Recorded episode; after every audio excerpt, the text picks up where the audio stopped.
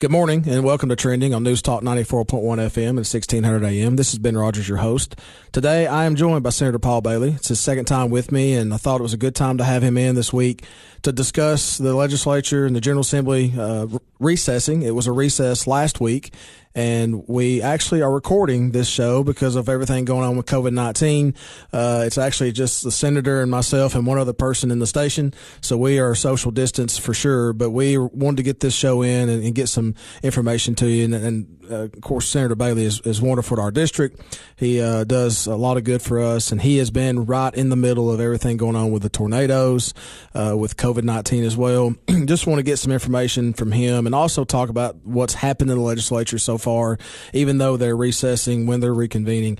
So we are recording today. It's uh, Wednesday actually, but this is airing, of course, Friday morning. So things may have changed since we talked. So I wanted to put that out there. Some if there's some information you hear today, it may have changed since Wednesday. So just want to let everybody know that. Senator, welcome. Thank you, Ben. Glad to be here. Always glad to have you, and, and of course everything going on. I wasn't sure if you wanted to come in, had time, but I, actually your schedule's probably a little free up right now. I guess, right? Well, for the most part, we're doing a lot of phone calls, having a lot of conference calls uh, daily with various commissioners. Uh, yesterday we had phone calls with director of TennCare. There's a program that they're working on to basically help the uninsured with the COVID nineteen virus.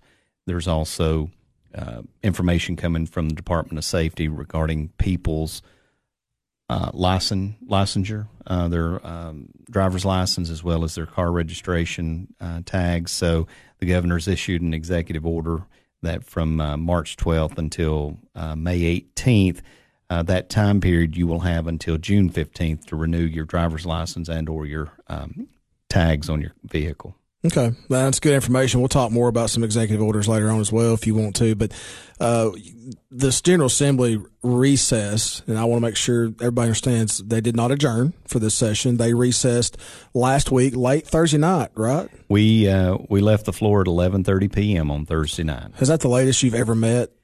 I think that uh, it, in recent years, this was my seventh legislative session. Uh, probably four or five years ago, we had a late night session. Since uh, Governor McNally took over as Speaker of the uh, Senate, and then obviously with uh, Speaker Sexton taking over, um, they had previously not wanted to go as late just simply because the members get wore down and sure. wore out.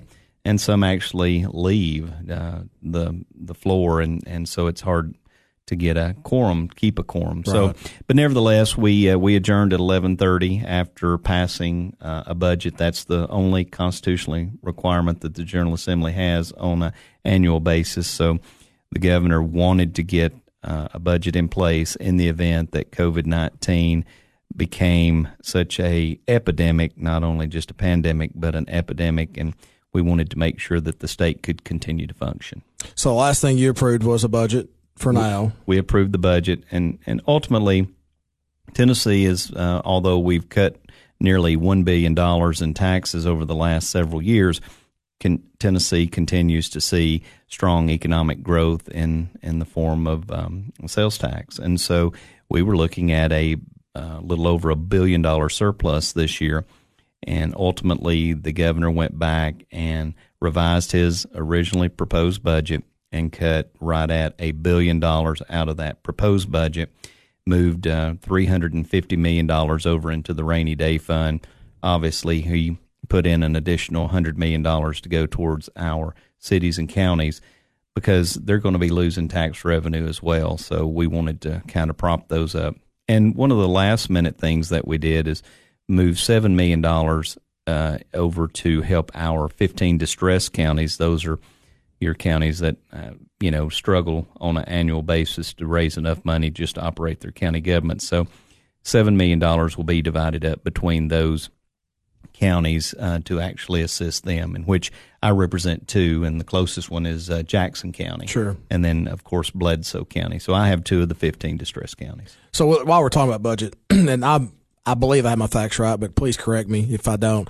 Before COVID nineteen was that hit us hard, and everybody started looking at their budgets, and the governor cut money in the original proposed budget in February. I believe he had money set aside for like for counties for capital projects, maybe. Yes, and that's um, and again I mentioned that's one of the things that we've increased. He originally had $100 million in for counties. We added an additional $100 million, okay. making that 200 million. That's one of the things that we did not want to do is, is cut out the uh, ability for our counties. We know that they're going to struggle uh, depending upon how long we go with COVID 19. Uh, we needed to make sure that they continue to have some revenue flowing into their counties to help them especially with projects that they need to move forward with. Well, as you know, I'm a direct line for these county officials for, for assistance.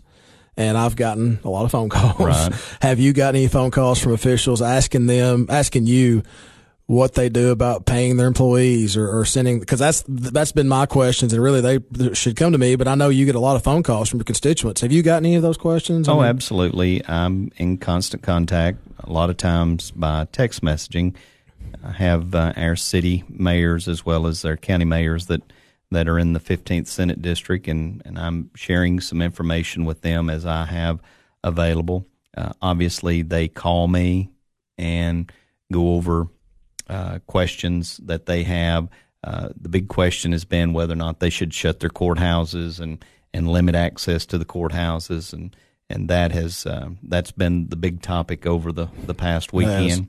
So, you know, and then how they deal with uh, with employees as far as uh, is it uh, should be considered comp time, sick time? Should they just send them at home, send them home? And so there's been a lot of those type questions that have uh, that have arisen. Heard from sheriffs in regards to what do they do with with uh, limiting access to their inmates? Uh, are there inmates that are basically serving just a small amount of time for a misdemeanor, can they release them?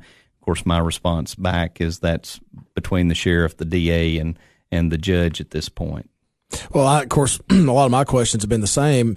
And one of the things I've tried to remain constant because it's changing every day what counties are deciding to do. Right now, the most common approach is they're um, cutting off walk in access by the public.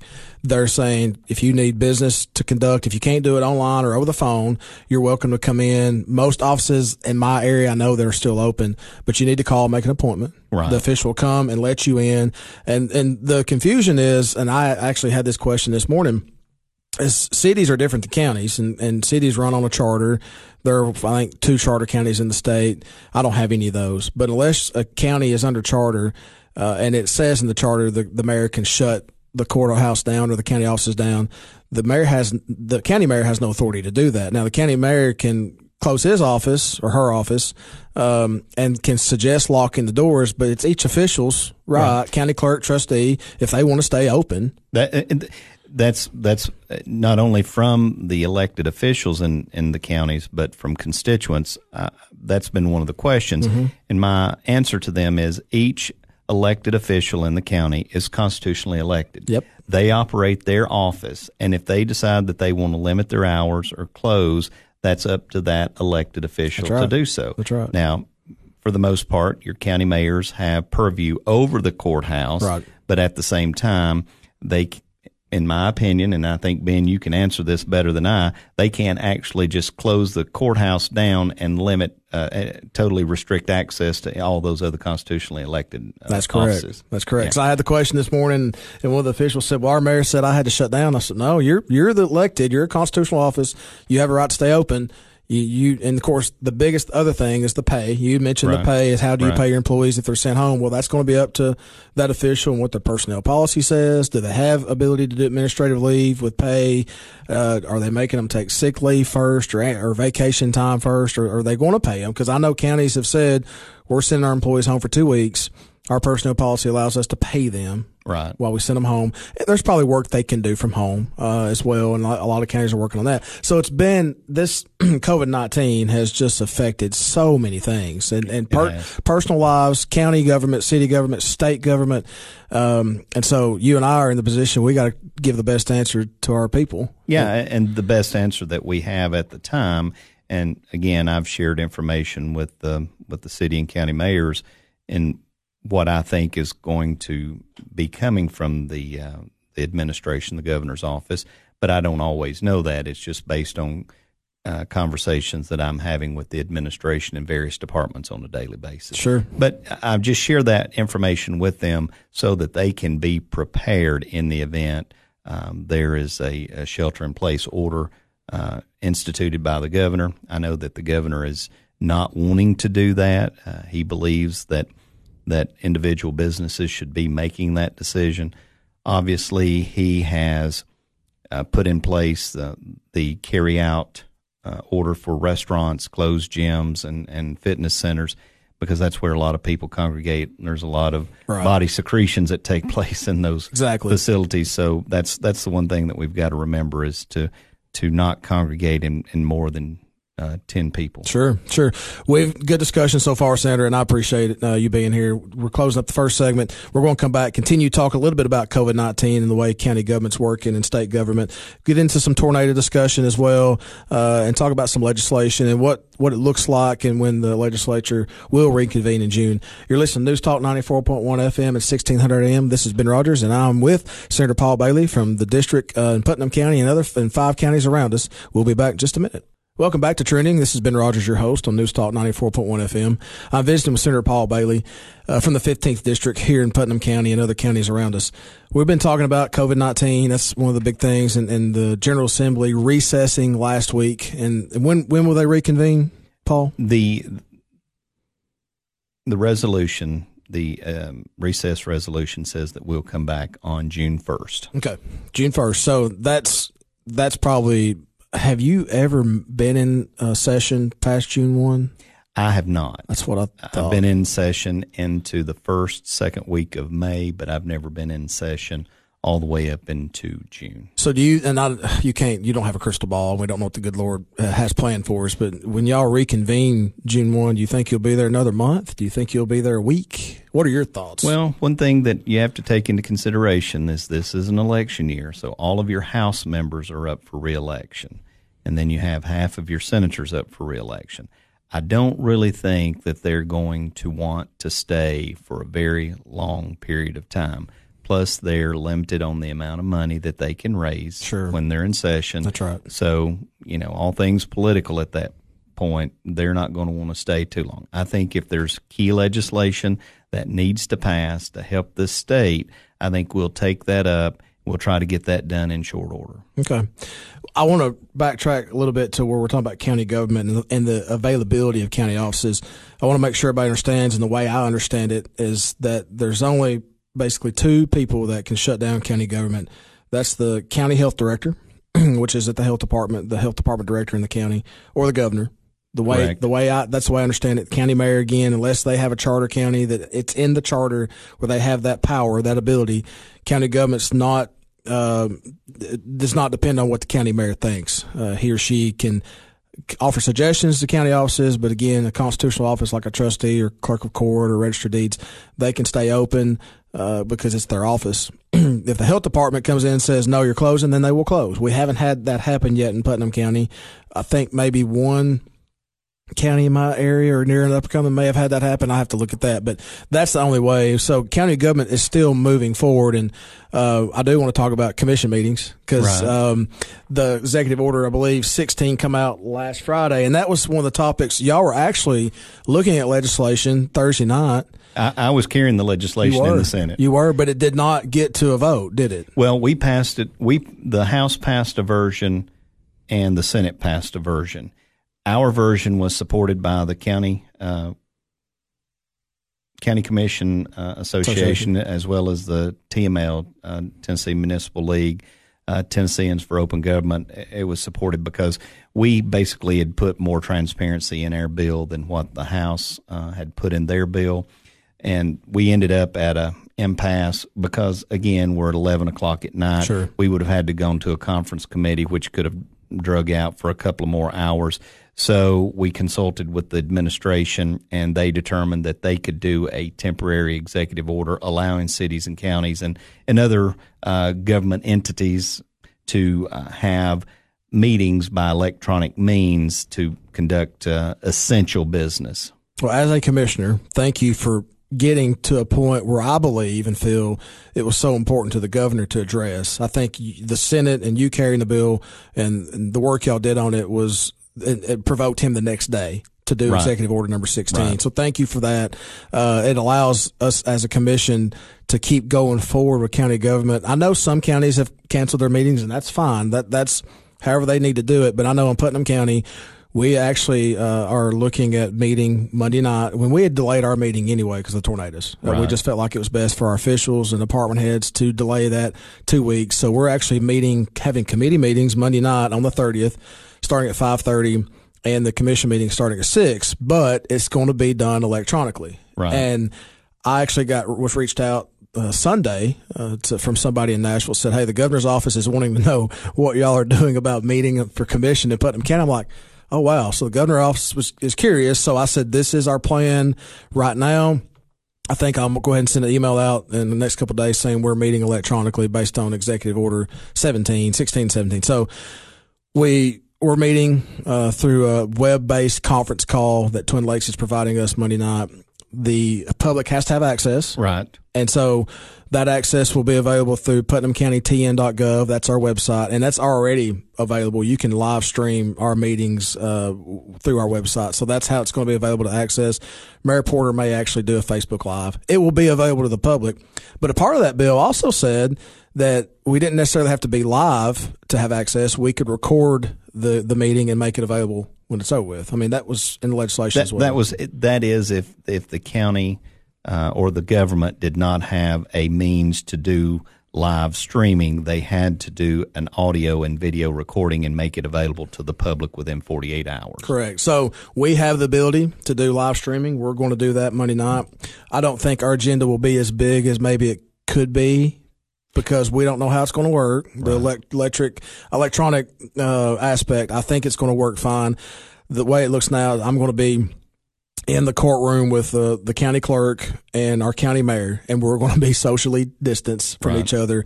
But the clerk's got to be there to record, and the county mayor's there, obviously, to make sure I'm not missing anything. So that's the way we're conducting Monday night for Putnam County residents that's interested. Um, but thank you for working on that legislation. You bet. I think that's going to help keep county government moving while this COVID 19 pandemic is still going. Let's move a little bit back to Putnam County and actually Nashville, where the tornadoes hit this month. And that's, I've talked about it three weeks in a row, but I feel like, you know, it's such a big part for our community and it's, uh, it's changed our, our lives here in Putnam. Just, I know you were there. I was. You were there, I believe, the day of, right? We, I, I flew. Uh, I flew up with uh, Representative Williams and the governor to to Cookeville. We we arrived around noon on Tuesday after the tornado had hit uh, uh, Monday night, Tuesday morning. I'd actually been watching the weather from Nashville because my apartment's in downtown Nashville, and so uh, I knew when the tornado came through Nashville. It was it was very obvious and and then I watched the tornado all the way to Gordonsville, and then basically they said, "Well, we're lifting the warning. It's now just a watch."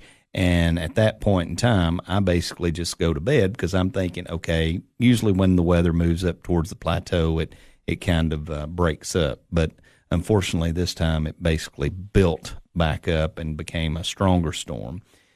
So I was on the phone at 5:30 the next morning with uh, Commissioner of Commerce and Insurance, Commissioner of Safety. They were all calling and basically saying, "Senator, your district's been hit very hard. Right. You need to get up. We we've got to get boots on the ground up there."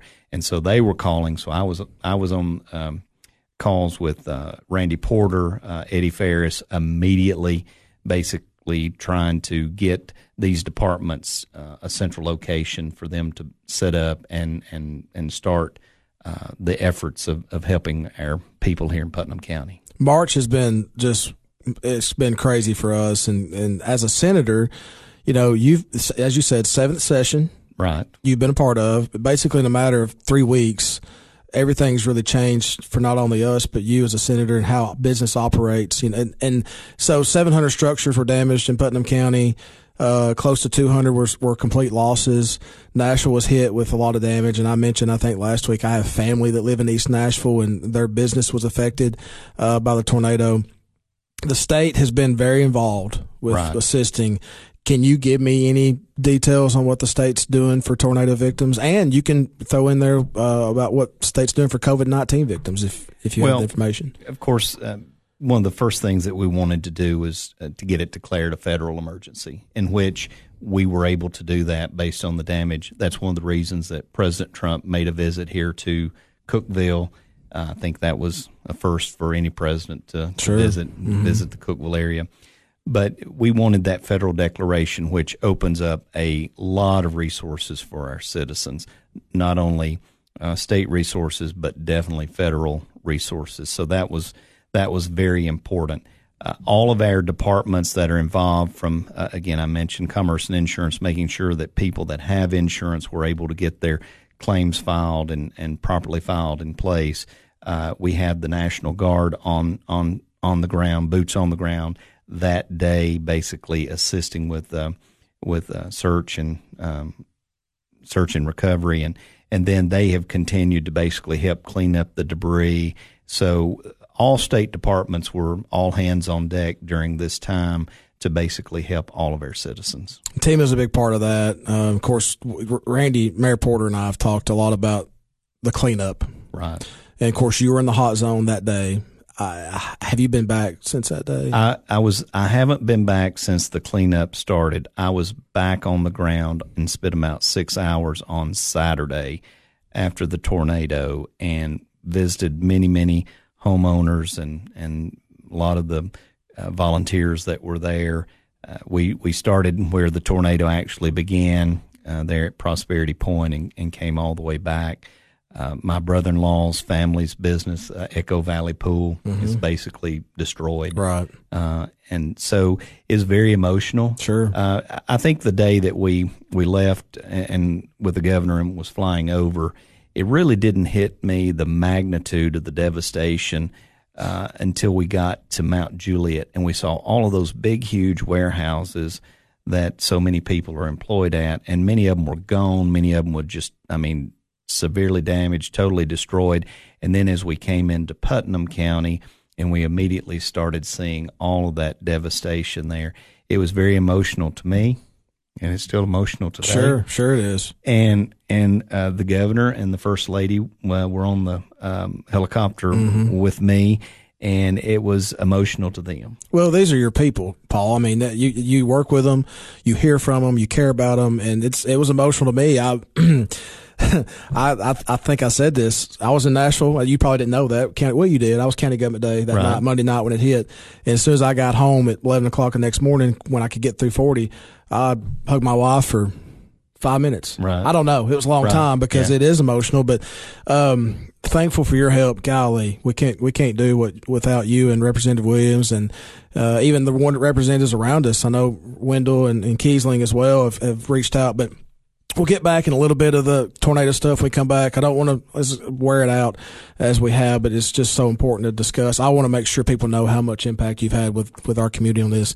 Uh, you're listening to News Talk 94.1 FM and 1600 AM. This is Trending. I'll be back in just a moment. Welcome back to Trending. Uh, visiting with Senator Paul Bailey. This is Ben Rodgers.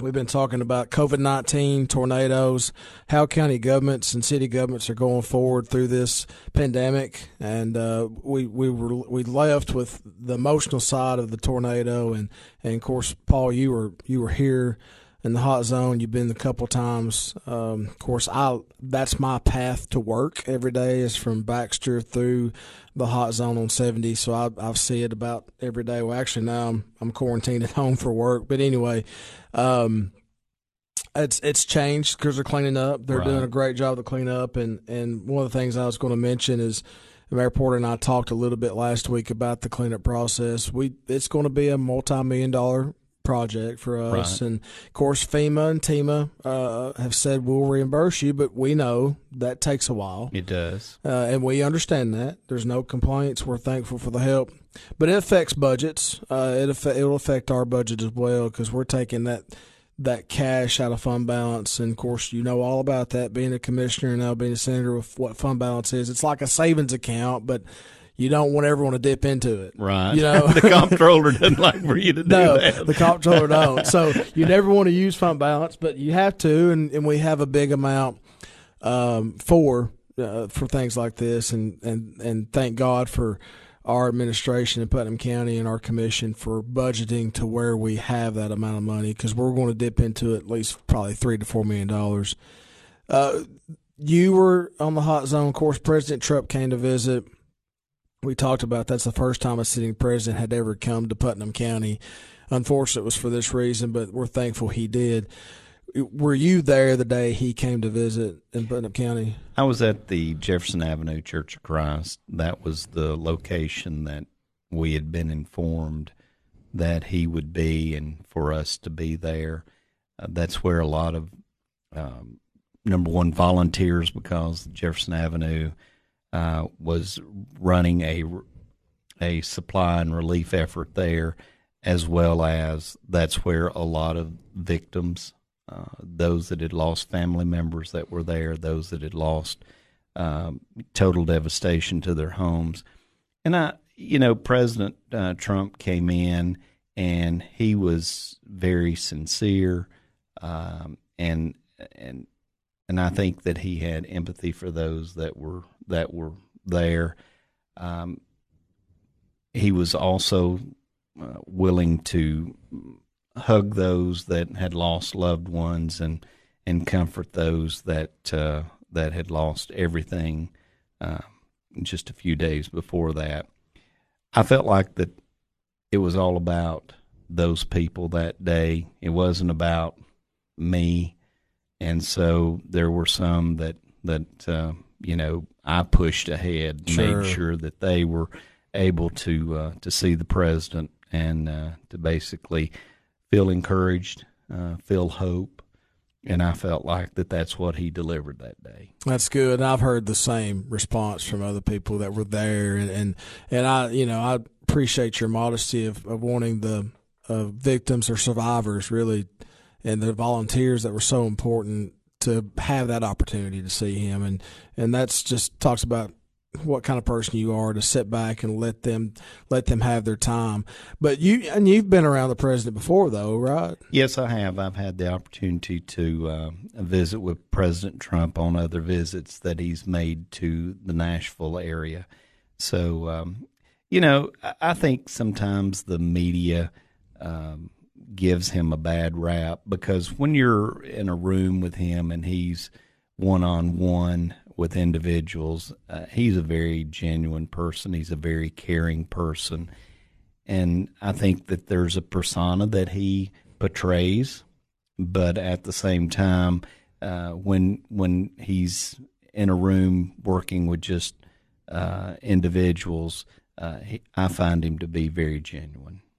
I've heard uh, Mayor Porter said the same exact thing last week. He he was able to talk to him, and he just said he's genuine. He cares about people. He and he was humble, uh, and I, and it looked like it bothered him what he saw, you yeah. know, and it was just uh, sad. He was saddened for people there, and and but it was uh, we're we're glad he came. He saw firsthand what everybody had been through.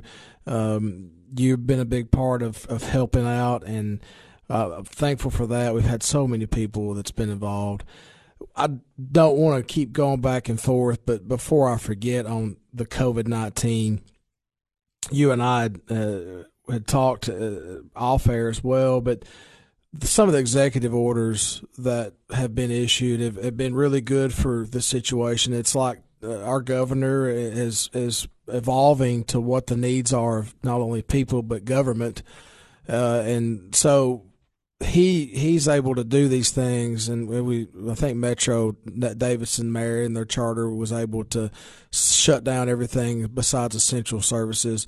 The governor's not done that through the executive Correct. orders, and you mentioned about the fast food or the dine-in restaurants you can get to go curbside or whatever, and so through so thus far through his executive orders, and there's been a lot of rumors about the shelter in place. It has not. Remember, this is Wednesday, March 25th, so it has not happened yet as the time we're recording. But there is a difference in shelter in place and what he's done so far through executive orders. What is that difference? Well, shelter in place means that all non-essential businesses are are ordered to close and essential businesses are able to remain open. And it cuts down on the amount of people being able to congregate. Uh, the governor has been reluctant to do that. We've seen our major cities in Tennessee already issue a shelter in place because that's your big population base. You've seen more of your rural areas not issue a shelter in place order just yet, simply because, yes, we're seeing positive tests, but at the same time, it's not been a growing uh, number of tests uh, by double digits on a daily basis, like we've seen in, in Nashville. So that's one of the things that, that I'm constantly asked is is the governor going to issue a shelter in place order? All I can say is is that the administration has been reluctant at this time, and this is Wednesday, as right. you mentioned, to do that. I think they're watching the numbers on a daily basis. Uh, last week, before we we were getting a briefing, the uh, General Assembly was getting a briefing from the Department of Health, doctors, Hospital Association, and at that time they they told us that our numbers would be doubling every day for the next 12 to 14 days. And they're hoping that at that 14 day point is that we'll see the curve come back down.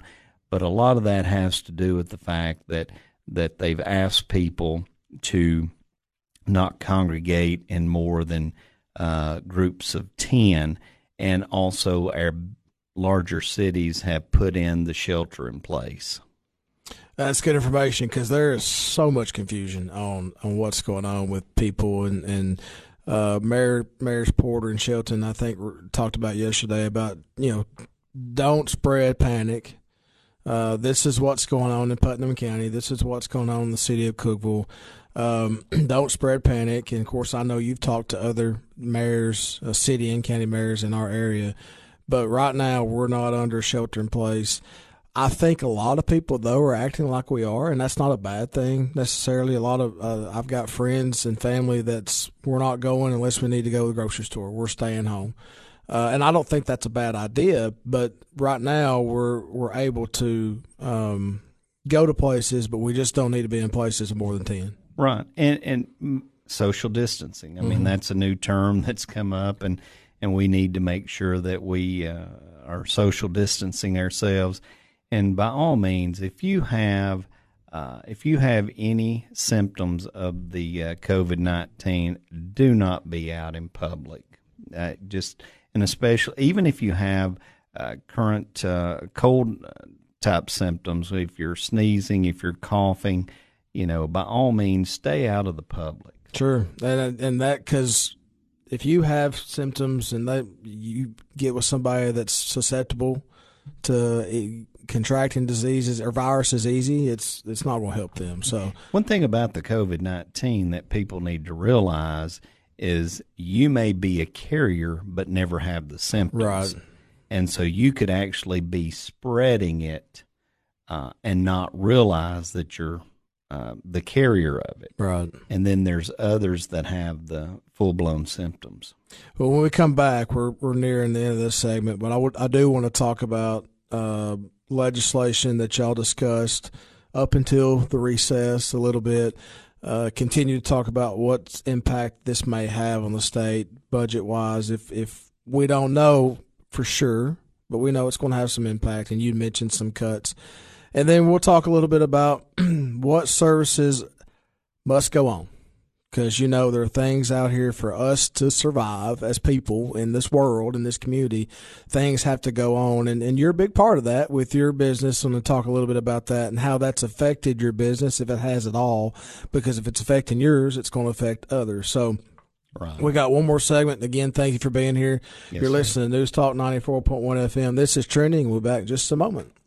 Welcome back to our last segment on Trending on News Talk 94.1 FM and 1600 AM continue to visit me, Senator Paul Bailey. We were we just left talking about the flattening the curve for COVID nineteen, and, and you mentioned about how it'll double every you know day, maybe up until the 14th day, and you want to see the curve go back down. Have you had an opportunity to talk to healthcare providers throughout this process? Absolutely. Um, I have conference calls with doctors and, and doctors here in the Upper Cumberland. Yesterday, I was able to participate in a conference call with with uh, with with some of our primary physicians, primary care physicians, and one of the things that that they're telling me is that there's a 99% recovery rate which is good news. Sure. It's a 99% recovery rate. They're most concerned about our uh, population that's 60 and above that may have a uh, chronic illness today. Right. And that is where they're seeing uh, more uh, symptoms uh, from the uh, COVID 19 is by being in that older population. And one of the areas that we're seeing the most test is our 18 to 30 year old population. And I, I, believe that's because they're not socially distancing themselves. Right. Uh, the old adage is they think they're 10 foot tall and bulletproof. Right. And so uh, that's where we're seeing a lot of the positive tests come from. But at the same time, they're not, um, um, they're not as susceptible to uh, long term illness. And again, the doctors are saying this is like a 99% recovery rate the only time that they're really concerned is is that older population. So they they do agree that that our nursing homes, assisted living homes, where the elderly population is at, should be totally shut off to uh, outside influence. They also believe that the hospital, in which I, I'm 99% sure Cookeville Regional Medical Center is taking every protocol possible to make sure that anyone that comes in um, that has exhibiting symptoms of COVID 19 that they're uh, placed in a, a, restricted area. So that's that's some of their concerns, but they were optimistic, uh, and the optimism is is the fact that there's a 99% recovery rate, and so um, they have treated with uh, the malaria drug. Um, they have treated uh, two or three patients with that, and those that they have treated have uh, recovered. So that's good news. But if you come in and you're not uh, of that age group of 60 and above, uh, they're not going to actually uh, issue or inject you with uh, with that malaria drug at this time. So I said, well, what is the treatment? And it's basically go home because it's about a 48 hour period that the worst symptoms of the COVID 19 uh, manifest itself, and then after that, then you you start out of it. But they're not putting you on the doctors that I spoke to yesterday. Sure, they're not putting you on antibiotics. They're not giving you anything. They're just basically saying go home and just let it run its course. Well, I told my wife uh, last week, I guess, when this really got more serious and people started actually listening, I said, as far as I'm concerned, if we show symptoms, we're just going to stay here. Right. We're not even going to go get go get tested. We're right. just going to stay put for 14 days. We'll get somebody to put groceries on our steps or whatever if we don't have enough, which I think we do. I think, and I asked of course, Mayor Porter and some other people that are that know and, and doctors and nurses, and they said that's the best thing to do. If right. you're right. someone that's not over sixty or right. susceptible to chronic disease or whatever, I, I, think probably is the best route. So that would be my approach. If that's if I feel like I get and I don't, I don't have symptoms. I'm uh, just old. Uh, you know, not as old as me. I'm just tired, but um, I don't have symptoms. But so I, I think that's the best thing. I, I, was at the grocery store yesterday. We did need a couple things. Um, so I went to one of the stores here in Cookeville and, and I saw the, what everybody had been talking about. Mm-hmm. there wasn't panic in the store, but people were on a mission trying to get what they needed. a lot of the shelves were empty. Uh, that's because, you know, people feel like they need to stock up for weeks and they, we don't know what's going to happen.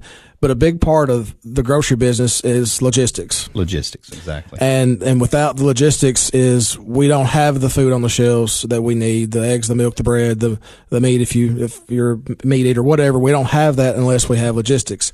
You are obviously logistics expert. well, Ben, I don't know if I'm an expert, but I'm in logistics. Well, you are, and you've been doing it for years, and we talked about that the last time you were here back in the fall. Um, and first, thank you for for continuing, but I, and, and being a part of that. But I want to know: has it affected your operation? This COVID nineteen has it affected anything? Well, what it's affected is the way that we're actually conducting business as far as our office is concerned. We've implemented all the protocols that CDC has recommended. Uh, we're not allow- allowing any uh, outside influence to come into our office.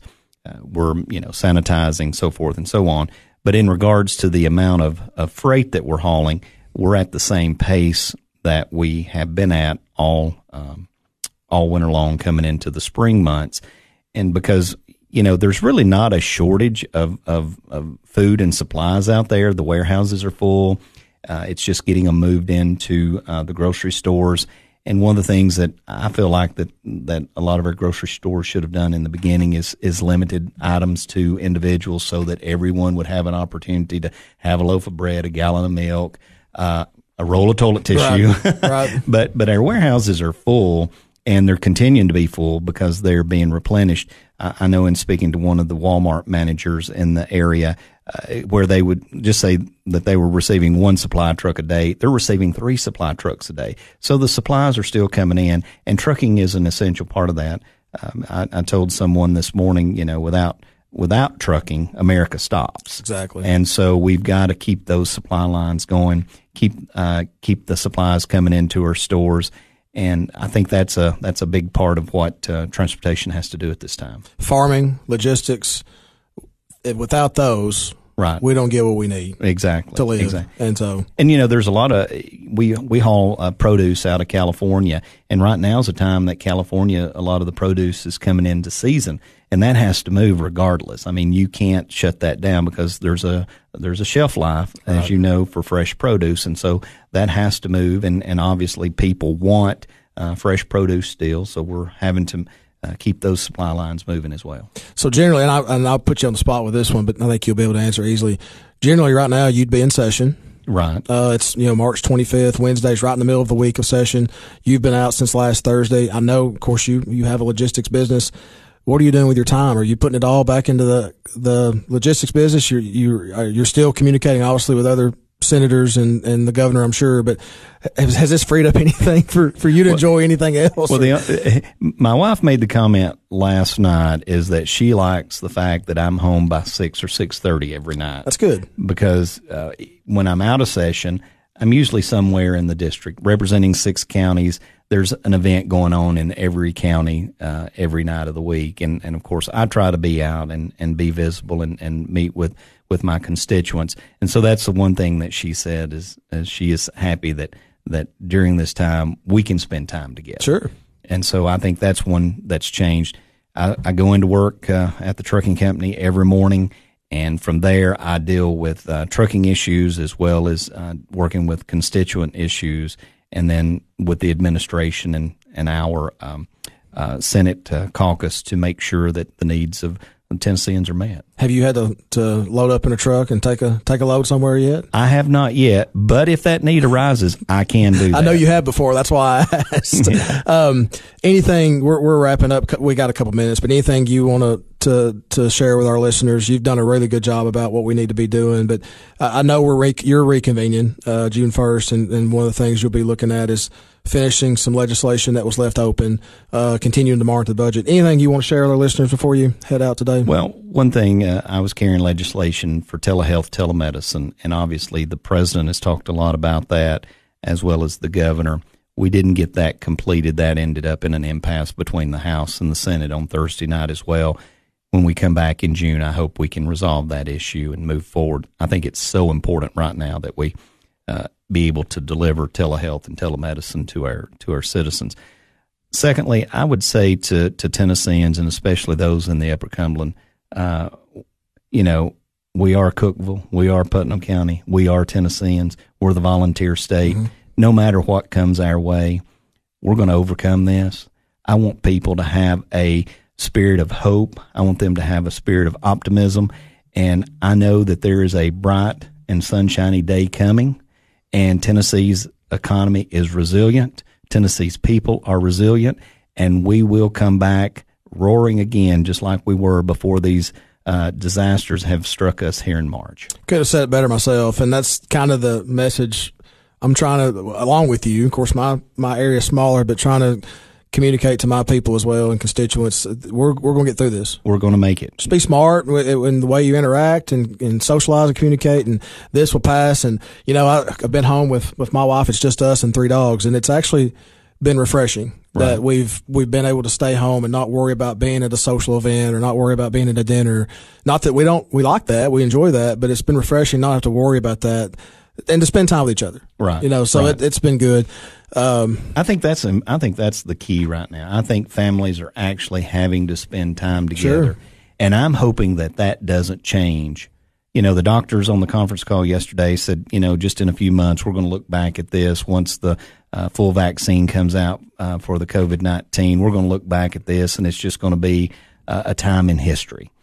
But I hope that what we take away from it is that it's now time for us to spend time with our families and love on the ones that are so dear to us. Sure, sure. Thank you, Senator. I appreciate you. Um, you know, if you ever need anything from me and, and, and I, my agency, let me know. And you've always been there. For, uh, you've always yeah. been there for me. You've been listening to News Talk 94.1 FM and 1600 AM. This has been trending and I've been visiting with Senator Paul Bailey. We will be back next week with another guest. Hope you stay well, stay healthy, uh, love one another, be kind and, and have a great weekend. We will see you soon.